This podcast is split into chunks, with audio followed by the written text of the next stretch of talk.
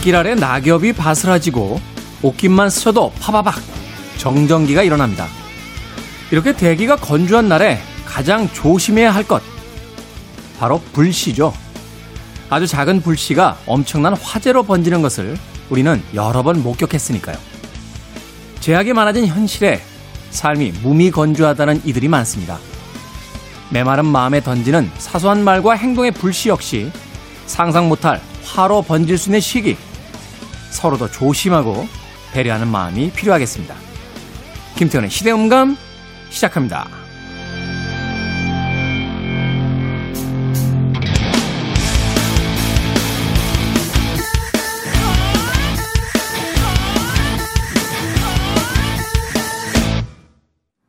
그래도 주말은 온다. 시대를 읽는 음악 감상의 시대 음감 김태훈입니다. 전국에 건조특보가 이어졌던 한 주였는데요. 아마도 당분간은 계속될 것 같다. 비 소식이 없을 것이다 하는 음, 기상 예보가 나오고 있습니다.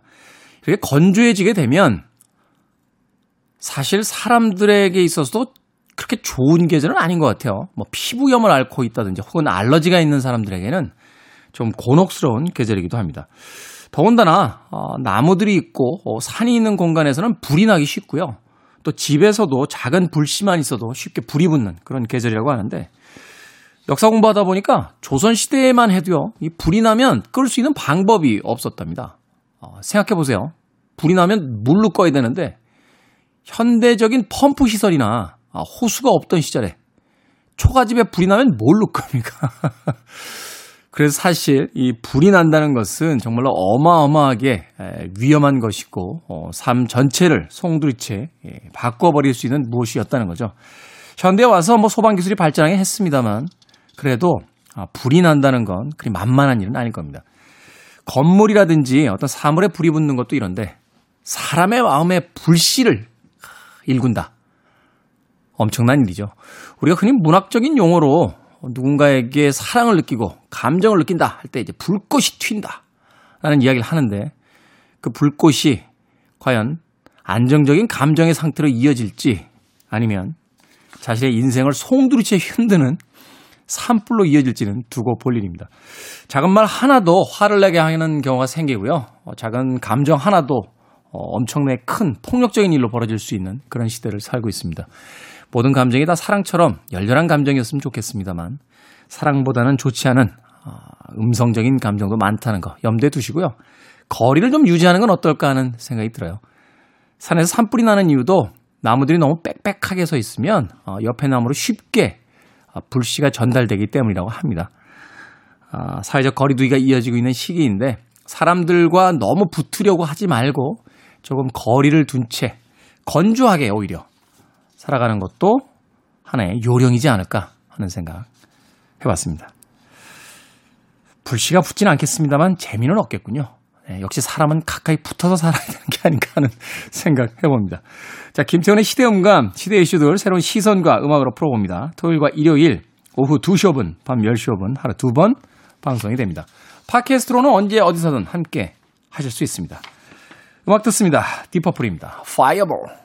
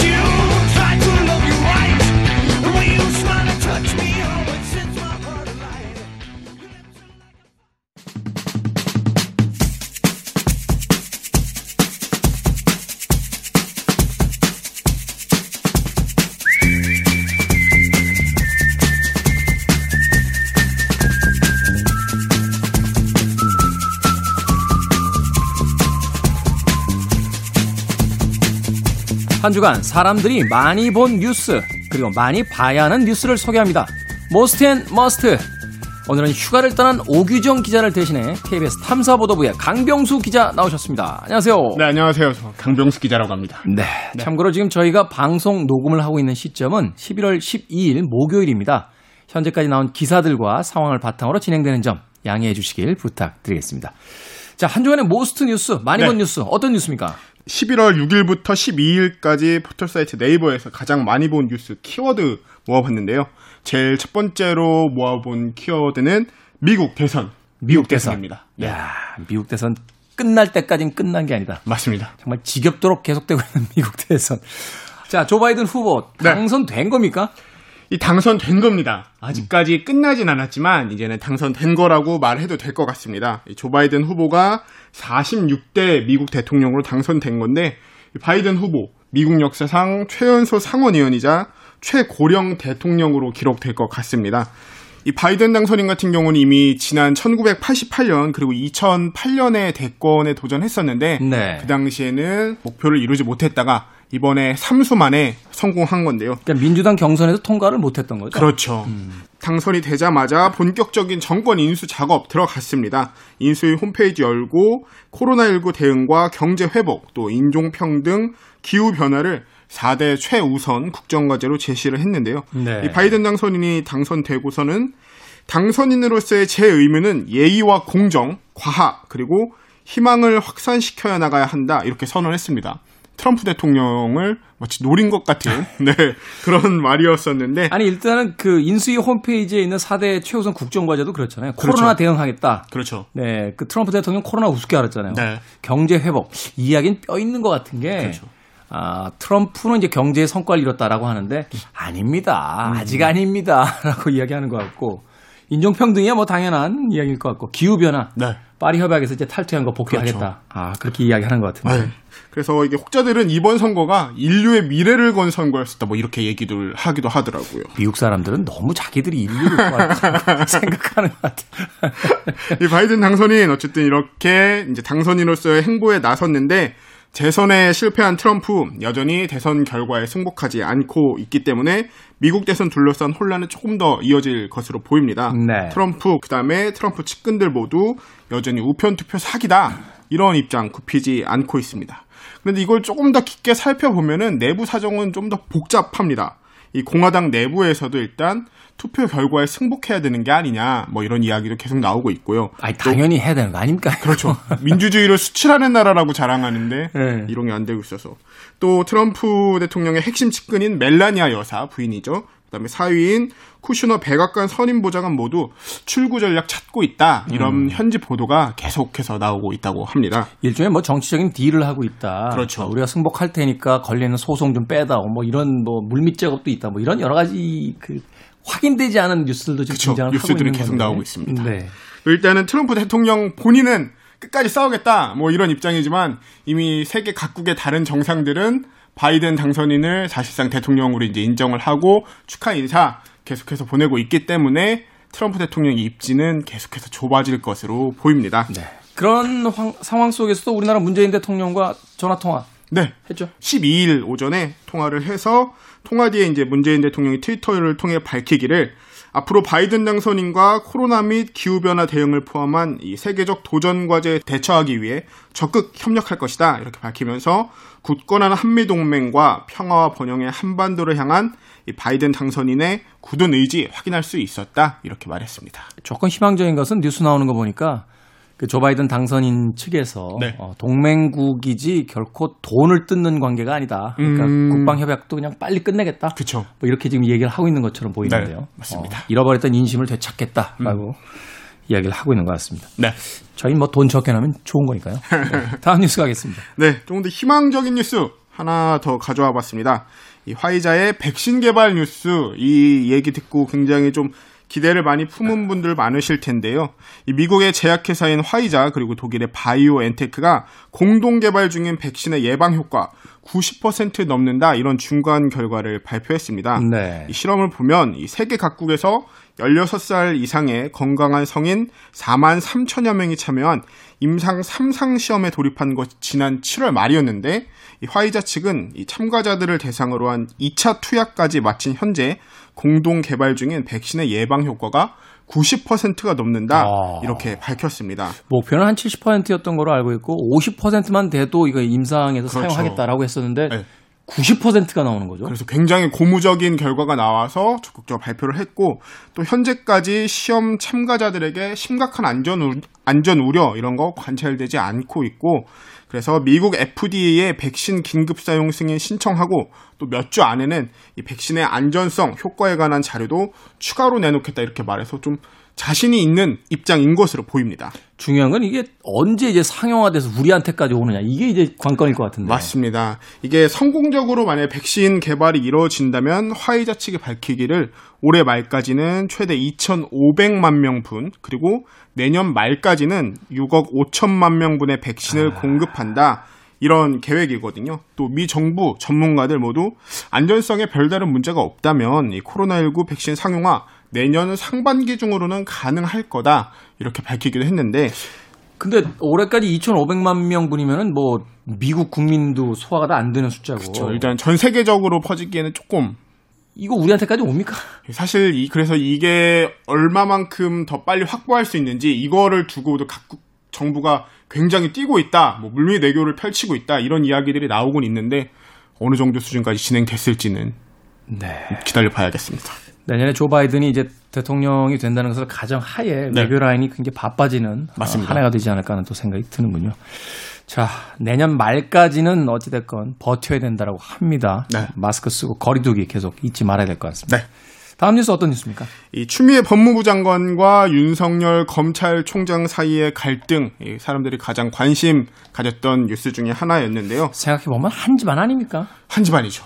근데 한 집안에서 이렇게 싸울 수 있나요? 그렇죠. 이뭐 거의 뭐 전 국민이 알 정도로 지금 이 갈등이 그러니까요. 근데 이 문제는 갈등이 갈수록 선명해지고 있는 그런 상황입니다.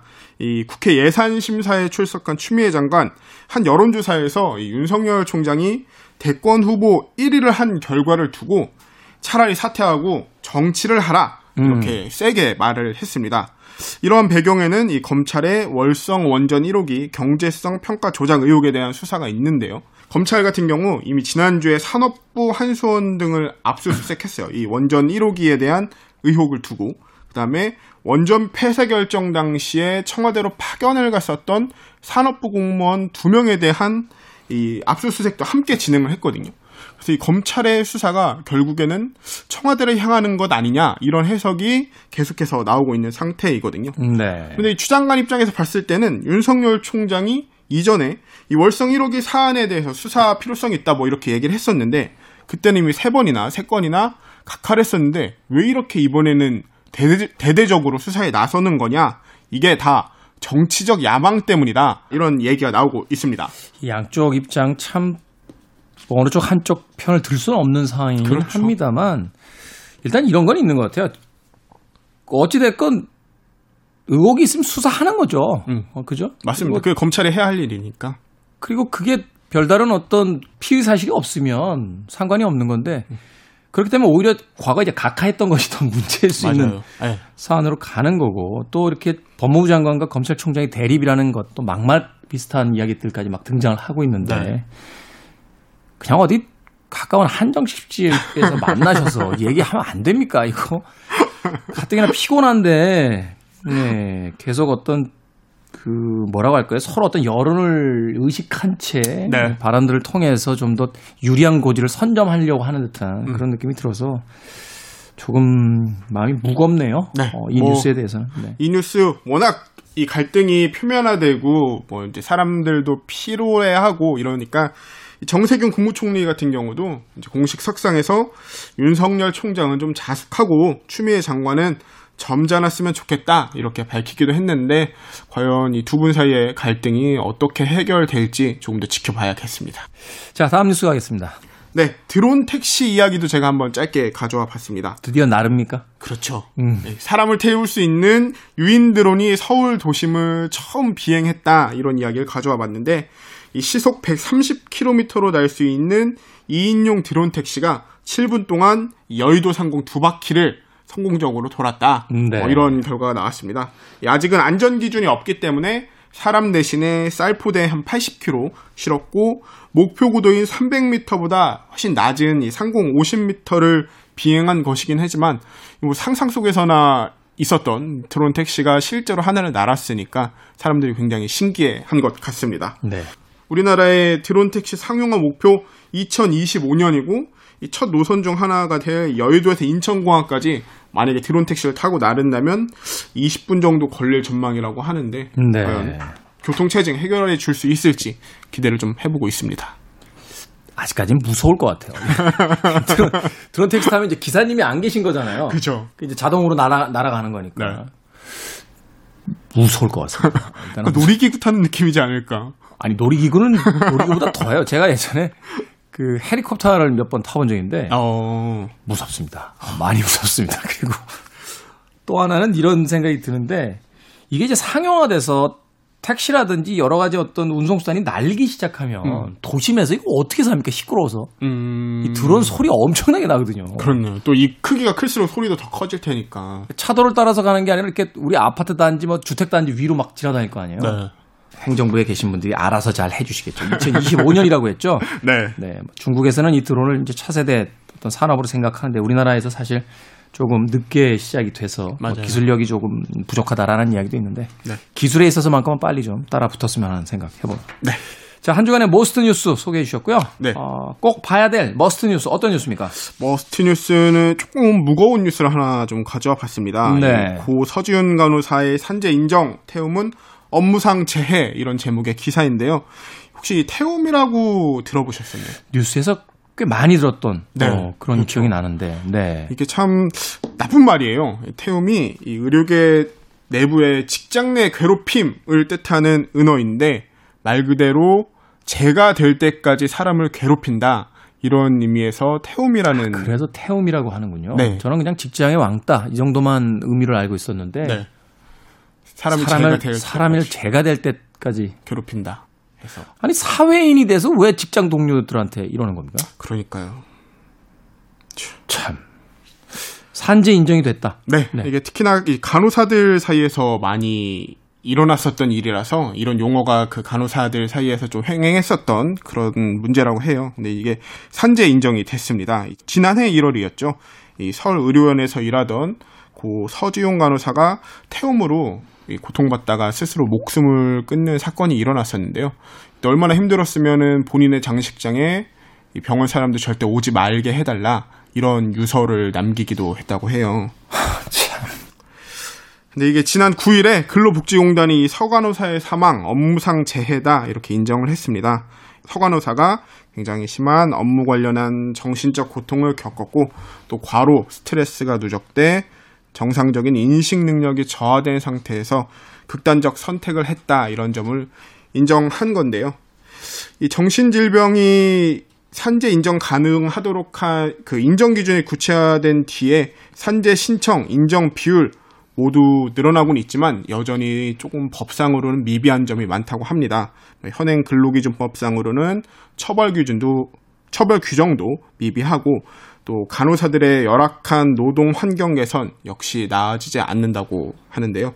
이 실제로 서간호사 유족들이 이 서울, 서울 의료원이 문제가 된 해당 간호 관리자를 경징계만 했고 또 간호 인력의 노동 환경을 개선하라는 이 진상 대책위의 권고도 여전히 제대로 이행하지 않고 있다 이렇게 밝히기도 했는데 이 간호사들의 업무 환경 같은 경우는 국민들의 안전, 생명 이런 것 직접 연계되는 부분이잖아요. 네. 이 저희가 병원 가면은 진짜 간호사분들한테 케어받는 경우가 훨씬 많고 아니 그 간호사분들이 좀 친절하냐 아니냐에 따라서 그 주사 맞는 게 얼마나 겁이 나고 한다고. 그렇죠.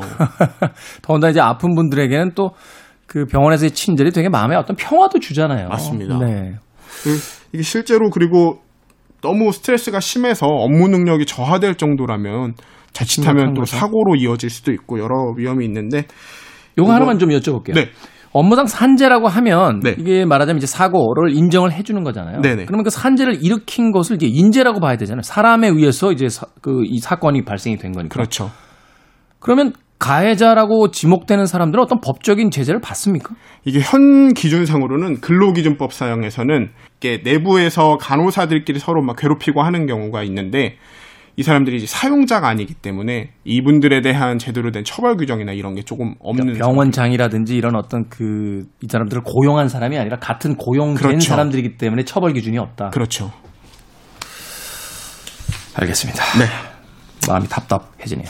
자, 한 주간의 most and must 뉴스 강병수 기자와 이야기 나눠봤습니다. 고맙습니다. 감사합니다.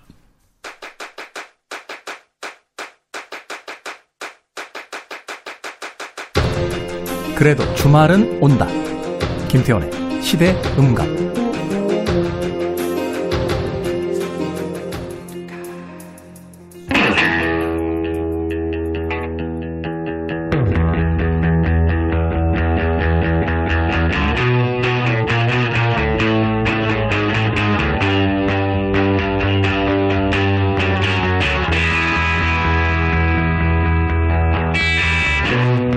카페에서 흘러나오는 음악들의 분위기도 사뭇 달라졌고요. 라디오에서 나오는 선곡에도 따뜻하고 포근한 음악들이 더해집니다. 계절이 노래로 목소리로 다가오고 있는 거죠. 음악이 담긴 우리 시대의 이야기. 시간을 달리는 음악. 김경진 음악평론가 나오셨습니다. 안녕하세요. 네, 안녕하세요. 타임머신 타고 70년대에서 오신 분 같아요. 꿈꾸는 시기가 딱 그때예요. 딱 그때. 왜 머리 안 자르는 겁니까? 네. 그때로 가고 싶어서. 돈이 없어서. 예? 출연료 정산이 안 돼요? 그렇죠. 누구나 이 음악이라든지 그 영화, 이 예술 분야에 대해서 관심이 많으신 분들은 자기들이 꿈꾸는 시대라는 게 있잖아요. 그쵸, 네. 그게 김경진 씨는 이제 1970년대인가요? 전 60년대 말에서 70년대 초반. 딱 60년대 고무령. 말에서 네. 70년대 초반. 네. 그러니까 일단 비틀즈는 필요 없다. 아, 비틀즈는 비틀즈는 완전 정점을 찍을 때죠. 60년대 말이니까. 아니 그러니까 일단 60년대 말엔 비틀즈 해산 시기잖아요. 아니 어쨌든 음악적으로. 음악적으로. 네. 어, 저는 뭐 비틀즈는 필요 없고 핑크 플로이드만 중요한 줄 알았어요. 그건 아니고. 아이고, 아이고 그, 너무 그러지 마세요. 60년대 말에 어떤 네. 그 로큰롤 음악과 이제 대중음악이 막 그 끌어오르던 그렇죠. 그러면서 막 하드록 사운드가 등장을 하고 히피즘이 세상을 휩쓸던 네, 그 시기를 이제 꿈꿔본다. 그렇습니다. 아, 그렇군요. 홍대 히피, 네, 김경진 음악평론가는 70년대를 꿈꾼다라고 이야기를 해주셨습니다. 자, 오늘 함께 나눠볼 음악 이야기 어디로 갑니까? 역시 60년대와 70년대로 갑니까? 그렇습니다. 약간 내에서 사, 이렇게 서- 서론이 길 때 알아봤어요. 근데 어떤 음악입니까? 최근에 지난달에 그 빌보드에서 좀 이변이 발생을 했어요. 갑자기 플리트우드 맥의 노래 40여 년 전의 노래가 10위권 차트에 올라오고 그래서 이게 뭔가 봤더니 야, 이 틱톡이라는 그 동영상 어플에서 어떤 사람이 완전히 대박이 났더라고요. 저도 봤는데 네. 그 머리를 다 이렇게 미시고 네. 네, 머리에 또 문신이 또 있으시더라고요. 그러게요. 머리에 문신이 이렇게 쉽지 않은데. 근데 진짜 그 그분에게 좀 죄송한 이야기입니다만 약간 이 영화 속에서 보면 약간 멕시칸 갱처럼 네, 이렇게 맞아요. 생, 생기신 분인데 스케이트보드를 타고 가시면서 한 손에 크랜베리 주스를 이렇게 들고 그것도 그냥 작은 사이즈도 아니에요. 그 가정용 큰 사이즈를 들고 그걸 타시면서 플리트우드 맥의 음악을 듣는 거예요. 네. 따라하면서 노래를. 그러다가 하이라이트에서 갑자기 따라 부르시잖아요. 네. 이게 뭐지? 라고 했는데 그게 초대박이 났어요. 그렇습니다. 어. 네. 그래서 그 Dreams라는 노래 1977년 작품인데 이 노래가 갑자기 이 동영상의 효과로 차트에 역주행을 하면서. 네, 역주행을 하더니 12위까지 올라갔고 디지털 그 세일즈 차트에서 또 1위를 기록을 합니다. 그래서 야, 이 인생 한 방이라는 그래서 이 오히려 그 플리트우드 맥의 멤버들이 믹 플리트우드하고 그 누구죠? 그 보컬리스트가 고맙다라는 이제 표현까지 그리고 자기도 또 스케이트보드를 타잖아요. 네. 네. 이런 재밌는 현상을 보면서 믹 플리트우드가 오히려 자기 노래를 그 패러디로 타면서 노래를 노래를 부르더라고요. 네. 그래서 야, 이 세월을 초월해서 이렇게 이런 경우가 생길 수도 있구나 하는 생각을 했습니다. 그래서 오늘 좀 플리트우드 맥 곡들을 좀 몇 곡 준비해 봤습니다. 네. 플리트우드 맥 하면 이제 60년대의 후반에 등장을 했어요. 70년대 전성기를 누렸던 네. 팀이고. 저는 사실 크리스틴 맥비도 훌륭합니다만 스티비 닉스라고 하는 아주 걸출한 front woman. 그렇죠. 네. 네. 굉장히 인상적으로 들었던 그런 기억이 있는데. 네.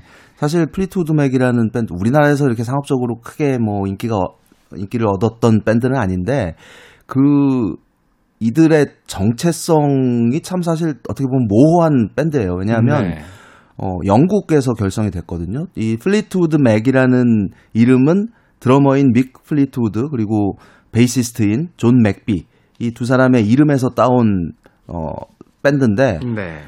처음에는 기타리스트인 피터 그린이라는 사람이 리더 역할을 했어요. 그래서 어 60년대 말 등장했을 때는 전형적인 블루스 락을 들려주던 팀이었습니다. 근데 이후에 숱하게 멤버 교체가 되면서 어 70년대 한 중반에 이르러서는 조금 전에 말씀하신 스티비 닉스 그리고 기타리스트인 린지 버킹엄이라는 사람이 가입을 하면서 어 아주 그 소프트한 팝 음악을 들려주는 팀으로 변신을 한 거죠. 근데 또 재밌는 게 영국의 밴드지만 70년대 중반에 캘리포니아 주로 아예 이전했죠. 어, 이, 예, 주, 주 아예. 이주를 해서 미국 밴드가 돼버린 거죠.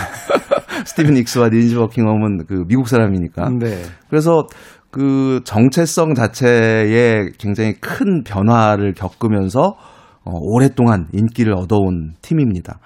그 이번에 이제 그 빌보드 그리고 뭐 동영상 사이트에서 어 아주 뜨거운 반응을 얻었던 Dreams라는 곡 이 곡이 수록된 앨범이 Rumours라는 어 앨범이에요.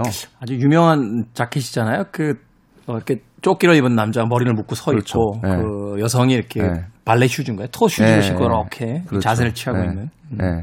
그래서 그 Rumours라는 이 앨범이 어, 지금까지 한 4천만 장이 팔렸대요. 정말 네. 어마어마한 상업적인 성과를 거뒀는데 이번 최근에 그 롤링스톤 매거진에서 역사상 가장 위대한 앨범 500장 리스트를 아주 오랜만에 다시 선정을 했는데 한 10년 넘었죠? 10년 만인가요? 한 17년 만이었어요. 아, 17년 만에. 예. 그래서 어 순위가 어떻게 변했나? 이전에는 무조건 상위권에 비틀즈, 밥 딜런 투성이었거든요. 근데 이번에는 흑인 다 음악들. 네, 다 내려가고 마빈 게이 앨범이 1위를 하고 1위 하고 힙합 음반도 힙합. 앨범도 굉장히 많이 들어가고 그래서 어 시대의 변화에 따라서 아 우리도 어 고리타분한 그 옛날 사람들이 아니라 우리도 hipster예요. 마치 좀 이런 음. 거를 어필하는 듯한 그런 리스트였어요. 근데 거기에 플리트우드 맥의 이 Rumours 앨범이 7위에 올라갔습니다. 그렇군요. 엄청나게 높은 순위. 그렇죠. 근데 사실은 저는 개인적으로는 이게 그 정도까지인가? 이렇게 좀 약간 어 의구심이 드는데 물론 네. 이게 굉장히 잘 만든 팝 앨범이고 말 그대로 well-made 정말 깔끔한 사운드를 담은 작품이지만 어 이후에 어떤 그 음악 scene에 어떤 그 큰 영향을 끼쳤다거나 아주 탁월한 실험을 통해서 뭔가 새로운 사운드를 만들어냈다거나 이 정도는 아니거든요. 그래서 어쨌든 어, 대중적인 사랑을 받았고 이 음악이 지금까지도 꾸준히 불리고 또 그 들려지고 있다는 사실만으로도 어, 충분한 가치가 있는 작품이라고 생각을 합니다. 자, 그럼 화제가 된 그 음악 한번 들어볼까요? 네. 어, 그 전에 스케이트보드 탈 줄 아세요? 아니요. 그걸 배우셨어야지. 제 아들이 하는 거 따라하다가 한번 넘어지고 나서 그냥 접었습니다. 누가 그러더라고요. 아, 나이 먹으면 딱딱한 데에서는 뭘 하는 게 아니래요. 예, 다칠 수 있겠던데. 자, 플리트우드 맥입니다. 아, 전설이 되는 음반이죠. Rumours에 담겨 있는 음, 이번에 동영상 사이트에서 초 대박이 나면서 어, 미국의 감자 보관소 관리소에 에 다니는 한 아저씨에게 예, 세계적인 명성을 허락해준 음악 듣겠습니다. Dreams.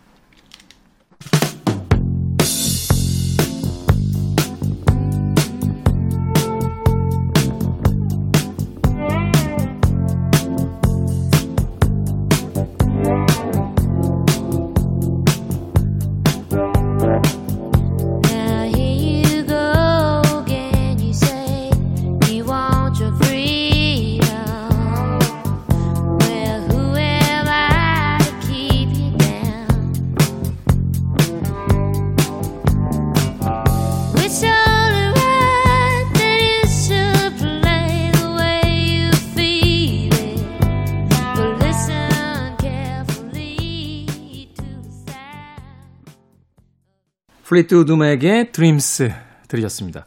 왠지 이 음악은 이제는 그냥 이 평탄한 평지에서 들으면 안 되고 스케이트보드를 타야 될 것 같아요. 네. 그 외신 보니까 이 그 동영상이 나간 뒤에 이게 엄청나게 크게 히트를 해서 이제 막 패러디물이 쏟아져 나왔잖아요. 네.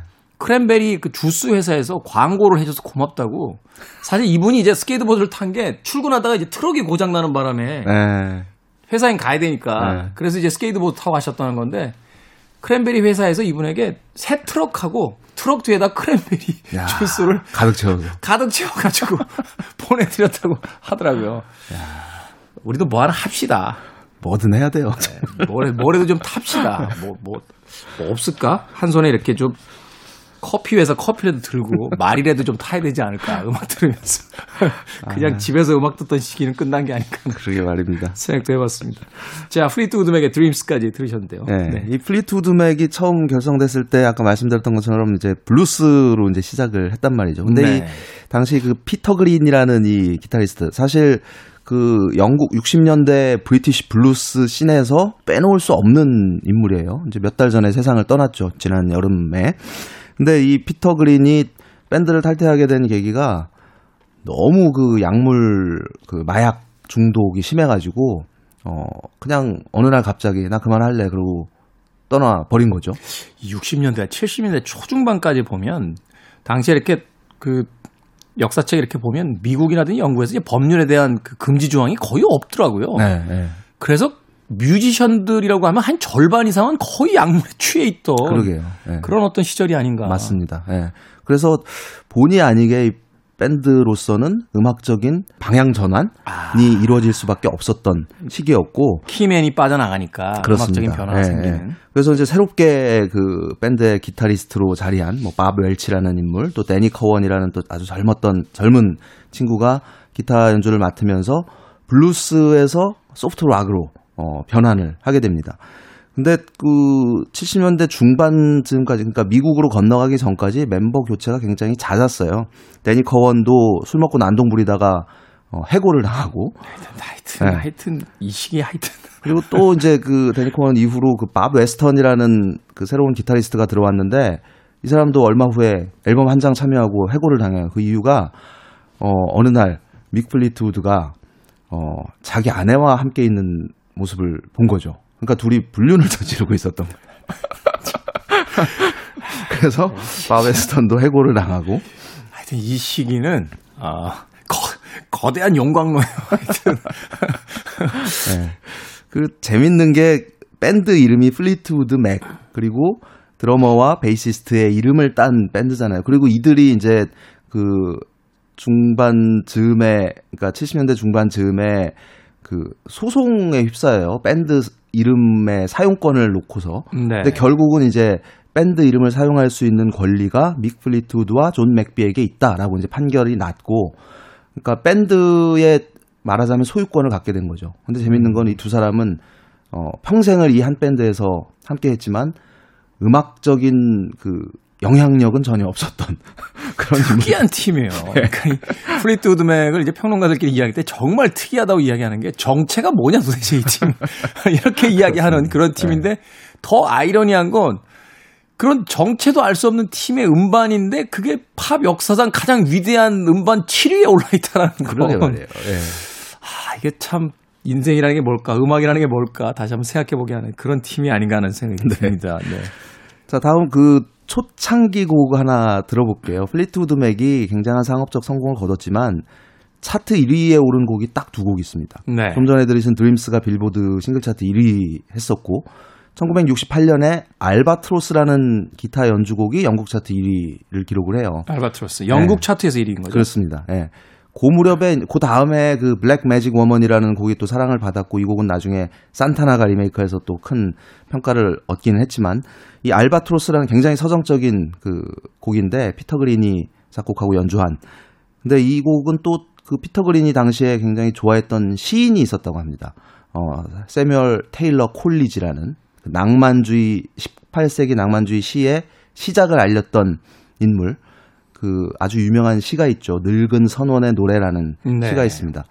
나중에 그 아이언 메이든이라는 팀이 Rime of the Ancient Mariner 이 시를 그대로 그냥 어 개사를 그 이 내용을 가지고 노래를 만들었던.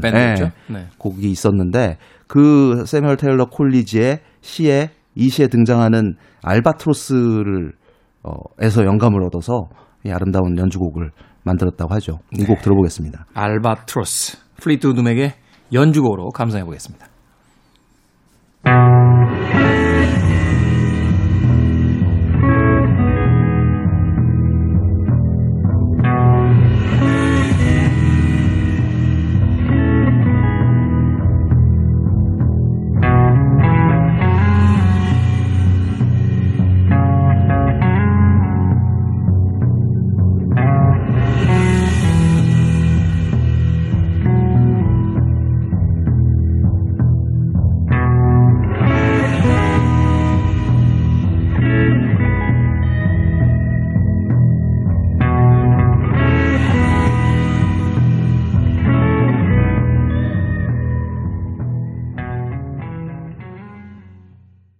플리트우드 맥의 연주 음악 알바트로스 감상하셨습니다. 음악 너무 좋네요. 네, 그렇습니다. 사실 이 음악 제가 80년대 90년대 한참 그 LP 바에서 네. 음악 들을 때 신청하고 했었는데 새벽 시간에 이 음악 들으면은 그 뭐라고 해야 되지? 이게 사람이 점점 몽환적으로 네, 바뀝니다. 네. 그 기타 소리에 방방 그러게. 이 소리 나면 네. 사실은 그 새벽 그 시간에 갑자기 이제 공중부양하면서 70년대 어디 그 영국이나 아, 뉴욕의 어디로 이렇게 떠나는 듯한 네. 그런 느낌이 들었던 곡입니다. 오랜만에 들어봤네요. 알바트로스. 네. 그래서 플리트우드 맥이 이제 뭐 70년대 그 1975년 그러니까 미국으로 건너간 이후에 self title 앨범으로 어 본격적인 이제 상업적 전성기를 맞이하게 되고 Rumours로 정점을 찍고 나서 80년대까지 이런 그 성공적인 상황이 이어져요. 그래서 우리나라에서도 80년대 그 리틀 라이스라는 곡이 라디오에서 꽤 많이 나왔었죠. 많이 나왔죠. 네. 네, 그 스티븐 닉스의 그 낭낭한 목소리. 그렇습니다. 네. little lie 하면서 네. 그래서 참 여러 면에서 이제 그 재미있는 팀이기도 하고 이 팀을 거쳐간 멤버들의 어떤 음악 색깔, 역량에 따라서 또 결과물이 그대로 또 반영이 되기도 하고 네.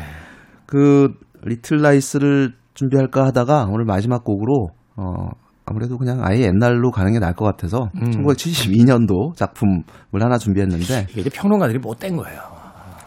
꼭 알려진 음악을 다 틀진 않아요. 왜냐면 이제 그러면 이제 존재의 의미가 별로 없다고 보는 거죠. 예. 뭐좀 어필이라도 해야죠 이렇게.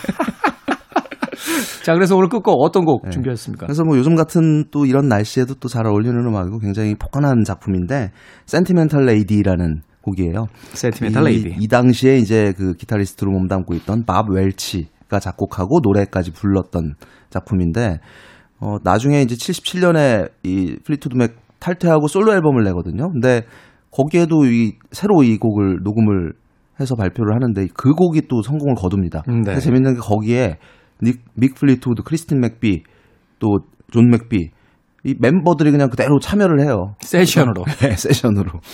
네, 어쨌든 오늘은 72년도 플리트우드 맥 버전으로 아주 아름다운 곡 Sentimental Lady 준비했습니다. 자, 플리트우드 맥의 Sentimental Lady 들으면서 김경희 평론가는 작별하겠습니다. 내일도 또 음악 이야기 네. 준비를 해서 한 시간 동안 나눠주시길 부탁드리겠습니다. 고맙습니다. 네, 고맙습니다.